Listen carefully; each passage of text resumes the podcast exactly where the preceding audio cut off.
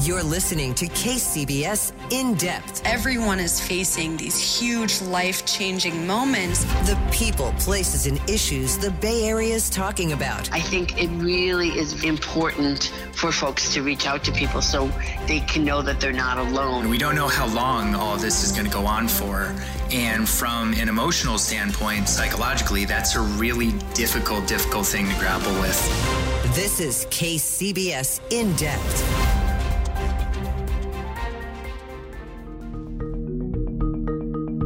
It's a major milestone in the pandemic fight. This past week, the CDC changed its mask guidance, advising that those who are fully vaccinated can go mask free in most circumstances. But after a year where we faced one deadly surge after another, how can the medical experts be so sure we're safe this time?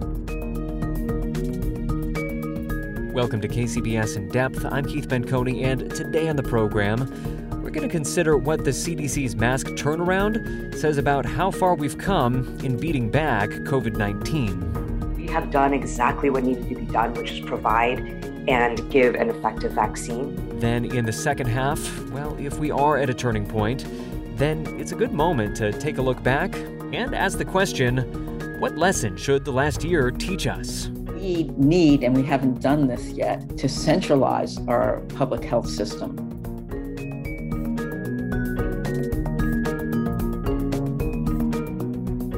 But first, let's consider that mask milestone. So, under the CDC's new guidance, those who are fully vaccinated can leave their masks off both indoors and outdoors, except in certain crowded indoor settings. Those who are unvaccinated, meantime, for now, no change for them. Uh, worth noting, real quick, Governor Newsom has not said yet when or if California will be signing on to the CDC's guidelines. Currently, state rules are more restrictive in some circumstances.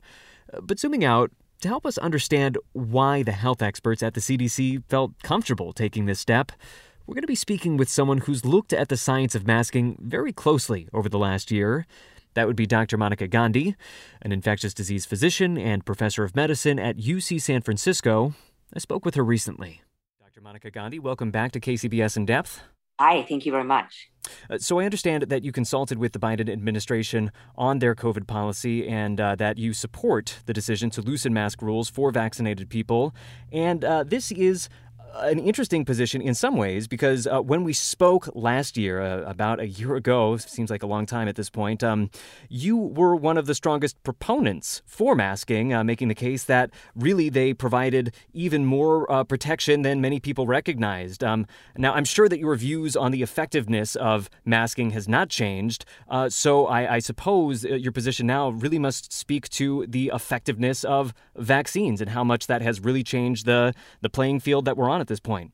Right. So uh, you're exactly right. I actually wrote with um, with my division chief one of the first papers on universal masking for the public in COVID 19. Actually, we were writing it even before the CDC had come out with their guidelines on April 3rd.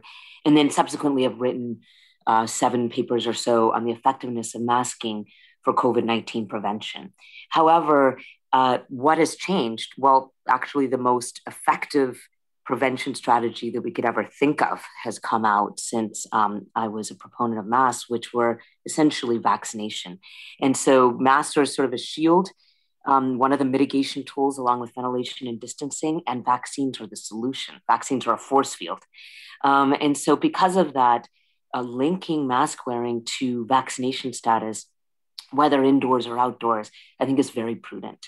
And um, I, I absolutely um, uh, you know, completely agree with their guidance. I also think it's motivating for people to get vaccinated. Yeah, that's an interesting point because uh, early on in the vaccination effort, uh, there was very waffly guidelines about what the vaccine would allow you to do. I think the CDC was reluctant to make any big promises about how much that would change for people. And it was pointed out at the time that, well, okay, if you know, if the CDC is telling me once I get vaccinated, I'm still going to be living with all of these restrictions that I've been living with for the last year why bother getting vaccinated? Uh, so you're making the point that uh, having, uh, making it clear that really when you are vaccinated, some of these risks are diminished and uh, you can go back to a more normal life. Uh, that's an important message to get out there as a, as a motivational tool. Yes, exactly right. Because you know there were some focus groups uh, performed by some people who are, uh, you know, at the Washington Post that were performed with people who said, you know, I'm not sure I want to get vaccinated. And one thing that came out of that was the CDC is telling me nothing's going to change after I get vaccinated. What's the point?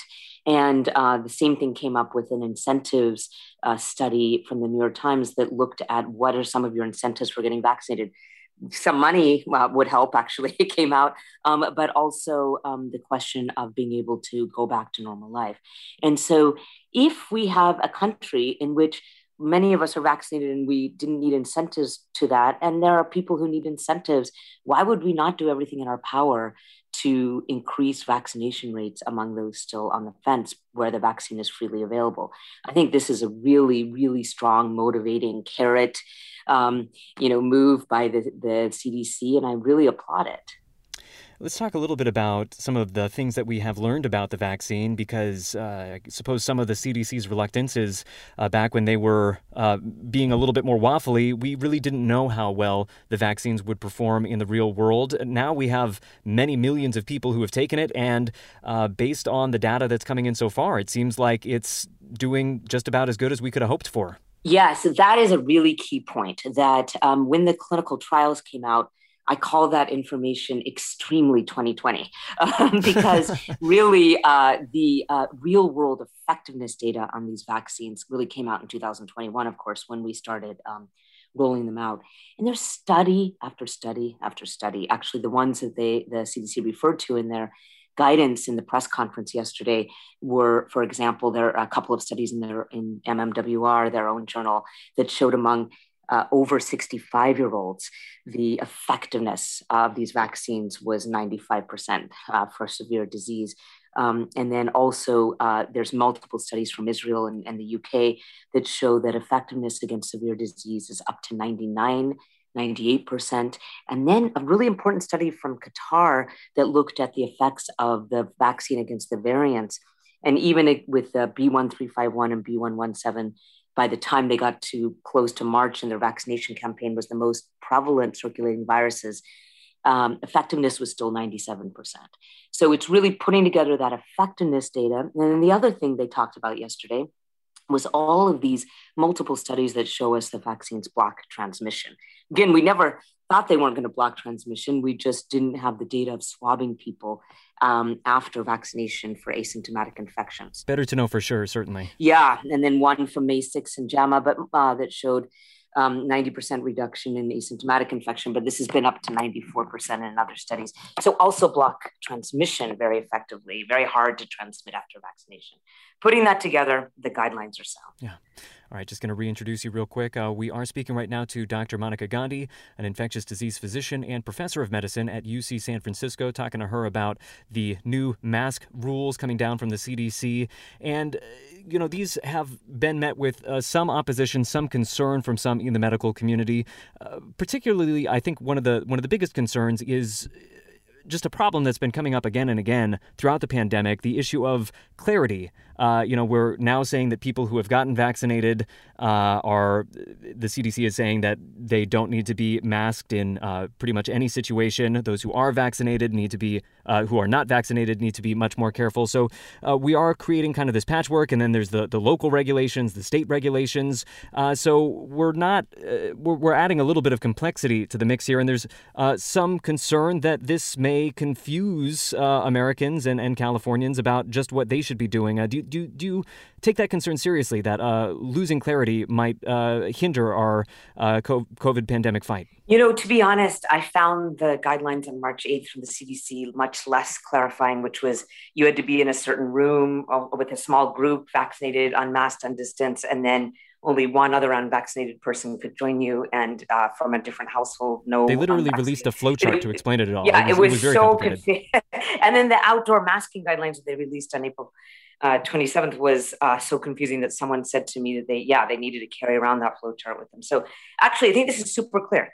If you're vaccinated you don't have to mask anywhere except on certain um, places like public transportation if you're unvaccinated, continue to protect yourself with masking. If there is an unvaccinated person who chooses not to mask, even though they're not uh, vaccinated, you are protected. You are protected by that mask. That's what our multiple mask paper showed us that you protect yourself by wearing that mask. So that person protects themselves. Outdoor is safe. Outdoor is safe for vaccinated and unvaccinated, though they didn't release the outdoor masking for unvaccinated, but a lot of us are saying outdoor transmission is very low. That's time to release that as well.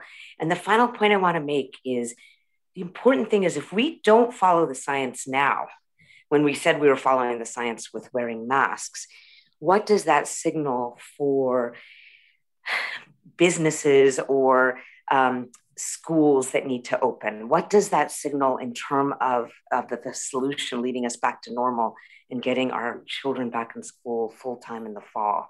So I think we do have to at some point embrace the science of the vaccines. What about the issue of enforcement? I know that some uh, for example, grocery stores are concerned that they can't tell the difference between people who are vaccinated and unvaccinated. And uh, so, if they're on the hook for trying to make that uh, discrimination or, or just telling everybody, you know, you have to wear your mask when you come in our store, uh, that potentially puts them in a position where they're going to be facing abuse from residents. And you know, there's a lot of other situations you could imagine where uh, not knowing who's vaccinated and who's unvaccinated puts a puts some folks just in a in a weird position in terms of enforcement. Yes, I mean I think that some stores. So you know, how is this going to play out? States are going to decide um, if they follow the CDC guidance. I think Illinois and Oregon and many places have already indicated they will follow the CDC guidance. California has not yet indicated, um, and then and then at the local level, each county will decide, um, and then stores will decide. So a store could say, "No, I'm decided I'm going to keep my uh, customers masked," and that will be an enforcement in the store. Or the store will say, yes, I can't enforce and make sure that this person is vaccinated or unvaccinated. But one thing I keep on thinking in all these arguments is I feel like we think the American people aren't able to kind of trust or, or follow guidance. And and I I have been a little I've been a proponent all along at, for example, not yelling at people who don't wear masks. I think I think we have more trust and um, and we have more ability to understand nuance than than the public is given credit for. And i think they'll know i'm vaccinated i'm going to go in. I'm unvaccinated i'm not i'm going to go in without a mask. With a mask. Why? Because they want to protect themselves so I, am I'm, I'm a little more confident about the American public, I think. Yeah. Speaking uh, once again with Dr. Monica Gandhi, a professor of medicine at UC San Francisco, and you, you mentioned a second ago that uh, you really feel like the science is in in terms of the vaccine effectiveness and uh, the the role that masks should be playing going forward. Um, uh, speaking about one of your colleagues in the Bay Area, Dr. John Swartzberg with UC Berkeley, he was making the case in some interviews earlier this week that he just felt like it was prudent to really take any change to the rules, whether masking or something else, and, and roll them out in a more gradual way, uh, even saying that he would feel more comfortable with this if we had maybe waited a month and seen more data come in, uh, just to feel more reassured that the, the good trajectory that, uh, that we're seeing nationally in terms of the pandemic continues. Um, but it sounds like you're saying you feel like the, the data that we need is already in. Uh, curious, uh, where, where, where is the disconnect on that perspective? You know, the studies that show vaccine effectiveness, they're now about 11. And I think what really pushed the CDC over the edge was the great study from Qatar in the New England Journal last week about the effectiveness against variants, sort of, you know, relieving one final concern. Um, so I think that it depends on where that tipping point is for you. Um, with me, the tipping point is I think now 11 studies on real world effectiveness and now about 12 or 13 on uh, blocking transmission. So I feel like that's enough data to come in. Um, we're seeing it play out in epidemiology in the real world with the declining cases, declining hospitalizations, declining in deaths. So I feel like we have enough data to do that. And the reason, again, going back, why I would say waiting is one approach. The reason not to wait to follow the science on how effective vaccines are is there is actually collateral damage from um, closures that are not required um, when a public health emergency is winding down. And the collateral damage can include school closures um, and other damage for uh, the economy. So I do think we have to respond to how well things are going and signal that we're getting back to normal. And just to tie it back into one of your earlier comments, I mean, just for anybody that doesn't, uh, anybody in, in, our listenership that does not follow the play by play in all of these uh, arguments, you really have been uh, one of the consistent voices uh, raising those concerns about the collateral damage of all these uh, health measures and, and uh, really making the case that we should be more targeted with our, our health interventions. And yeah, I want to give you one really quick example. There's yeah. one person in the hospital at San Francisco General with COVID today, and our high schools and middle schools are still closed. So I think I wanted to give that as an example of what can happen when we don't follow the science of when the um, hospitalizations are going down. Yeah, and so just tying this into what you were saying earlier, uh, you're, you're saying if the CDC does not go forward with what you consider to be the best science at this moment, it would create a credibility gap. Yes, it does. And you know, the funny thing is, poor CDC, they were getting so many commentaries before this that were saying, You're so cautious. You're not actually modeling the effectiveness of the vaccines. You yeah. yourself, as a CDC representative, is wearing a mask, even though you said we don't have to mask and distance after vaccination. So they followed the science. They did exactly what people were asking them to do, many public health experts. And now everyone's criticizing the CDC. so I actually no wrote them this morning and I said, you know what? I am so sorry. I think you're doing a great job. it's a tough job. It's a tough job, yeah, but somebody has to do it. Um, in closing, uh, just taking all of this conversation in and and uh, all the positive signs that we've been seeing in recent weeks, what does this moment say about where we are in terms of this pandemic? Uh, it, it, it feels like we've let our guard down before too early a bunch of times and, and been burned shortly thereafter, but is it perhaps a time for cautious optimism that the worst is in fact behind us? Yes, um, it really is important to remember that anytime you let one let their guard down before, there was not the incredible protection of immunity to a pathogen. What changed? We laid down exactly what lends pandemics, which are developing immunity in the population to a pathogen so that it can't come back. So we have done exactly what needed to be done, which is provide and give an effective vaccine. And so, no, we will not be burned. And actually, it's kind of amazing to have this transformational moment, as President Biden said. This is a watershed moment. We should celebrate it. All right. A hopeful note there and a moment for celebration as well. Uh, we have been speaking to Dr. Monica Gandhi, once again, an infectious disease physician and professor of medicine at UC San Francisco. Dr. Monica Gandhi, good to have you back on the program. Thank you very much.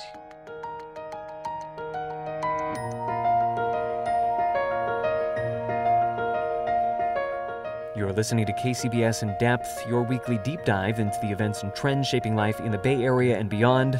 I'm Keith Menconi. Today on the program, as the CDC loosens its mask guidance, we're considering the progress we've made in fighting the pandemic. Up next, what could we have done better? Um, next, uh, we'll move to Dr. Nigam Shah on the data um, session. If you don't mind sharing some key takeaways, Dr. Shah there's a few categories of takeaways. This past week, Stanford University drew together dozens of experts for a timely conference aimed at taking on that very question after everything we've been through over this pandemic. What are the most important lessons we need to make sure we carry forward? Um, I was kind of shocked at the complete absence of the data infrastructure uh, for the kinds of things we needed to do. A lot of heavy hitters turned out for this one, so hoping to tap into some of that expert know how, I got in touch with one of the organizers, Dr. Michele Barry. Uh, she is a professor with Stanford School of Medicine and the director of the school's Center for Innovation in Global Health. We spoke about what lessons she's learned over the last year and what she's hoping we won't forget. Dr. Michele Barry, welcome to KCBS in Depth. Thank you, Keith, for inviting me. So, it's of course been a steep learning curve that we've all been uh, coming up against as we grapple with this pandemic. And uh, this conference that you hosted drew together a lot of scientific and medical minds to uh, compare notes on what's been learned so far from uh, the medical side of this to the mental health side to uh, the race and equity side. Uh, help put this in perspective. You know, this was a virus that was unknown at the beginning of 2020 how far have we come toward understanding it? Just how much is there uh, was there to be presented at this conference? Well, I, th- I think the science behind this virus has been really in real time and unbelievably successful in rapidly identifying the virus, um, the mechanism by which it spilled over from bats, and also a record time for developing a vaccine. albeit inequitably um, distributed in the world right now. So it's certainly a year and a half that has highlighted many of the the gaps in our medical system and many of the the, the failings that are exhibited in our medical system. Uh, and I know that your perspective is really on a, a global level. Uh, once again, so taking that global perspective, um, there are some countries that did better than others. What accounts for the success stories? What set them apart? Well, I can think of at least three. Well, I can several reasons. Um, First of all, I'd like to, mm. since I'm very interested in women empowerment and putting them in leadership positions, if you look at the countries that did really well, um, many of them, um, such as Taiwan and the Nordic countries, um, did extremely well with women leaders, New Zealand. Um, and I think that has to do with a more. Jacinda Ardern and uh, President Tsai Ing wen in the case of Taiwan and New Zealand, yeah. Yes. I think it has to do um, with the fact that uh, these leaders had a very collaborative approach um, and had unified messaging and really um, built the trust of the community. Um, I think we also saw, surprisingly, um, parts of Africa that did very well, much better than we did. And, and again, if you look at Rwanda, which has an incredibly low uh, level of infection, um, you know, Agnes Binagwaho gave a wonderful talk um, describing how it had to do with community trust and unified messaging. Um, and even without the vaccine, they've been able to um, keep their cases down low. That's very interesting because I think that in the US, we really think of the difference between success and, and non success as a, a story of resources, a story of money, a story of uh, putting as many dollars as possible into solving the problem. Uh, but uh, from your telling, there are apparently some low cost uh, solutions that are effective when there's broad buy in throughout the country? I think it's not only broad buy in. Buy-in. Um, I think we have a broken public health system.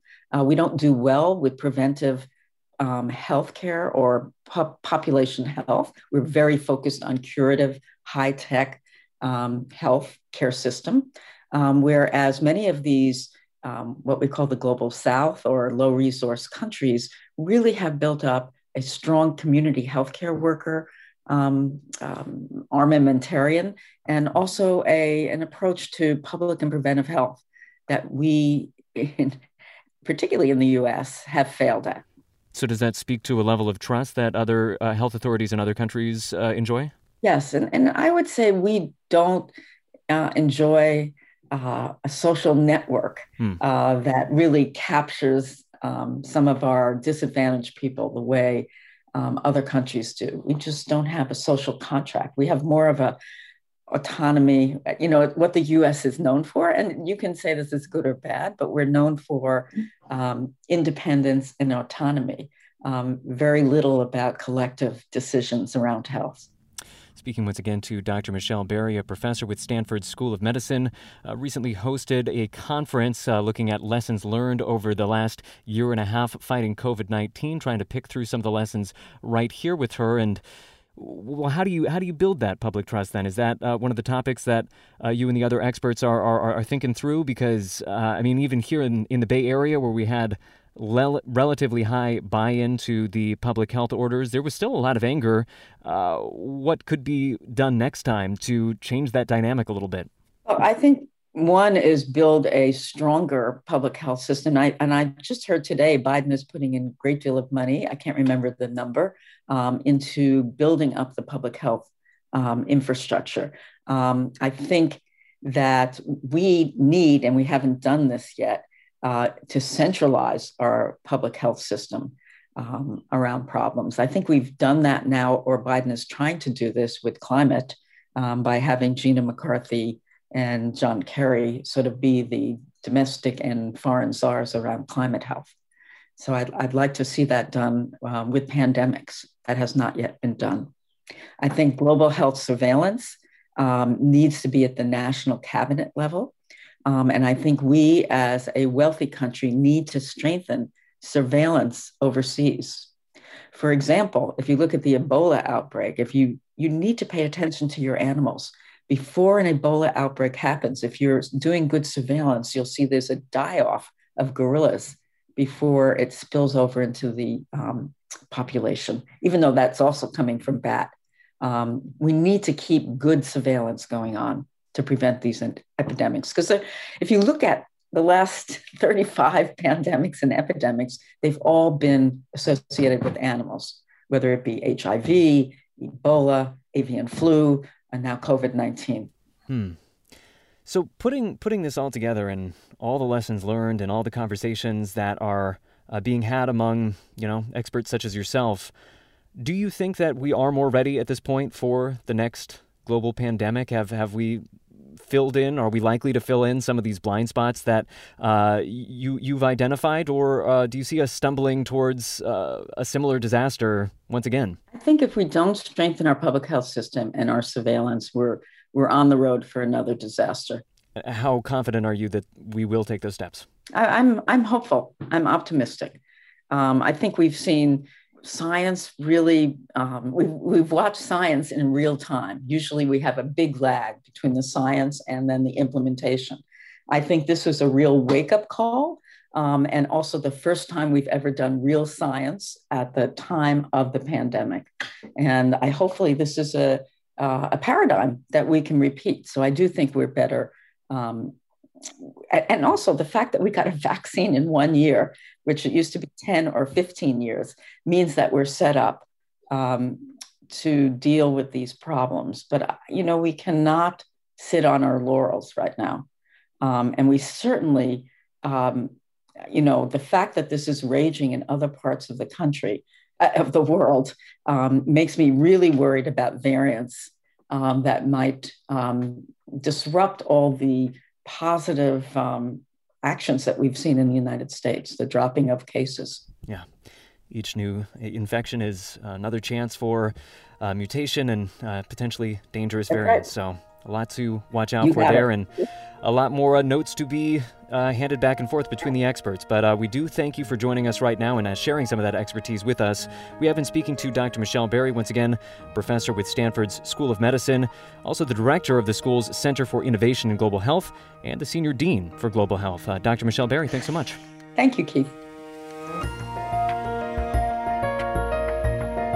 This has been KCBS In Depth. Remember, you can find past editions of the program online at the KCBS website or wherever you get your podcasts. Thanks for listening. For KCBS and In Depth, I'm Keith Menconi. Stay safe, be well. We'll see you next week. You've been listening to KCBS In Depth. Get every episode by subscribing on Apple Podcasts, Stitcher, and other podcast platforms. Visit kcbsradio.com for more news and interviews. We are the Bay Area's news station, KCBS.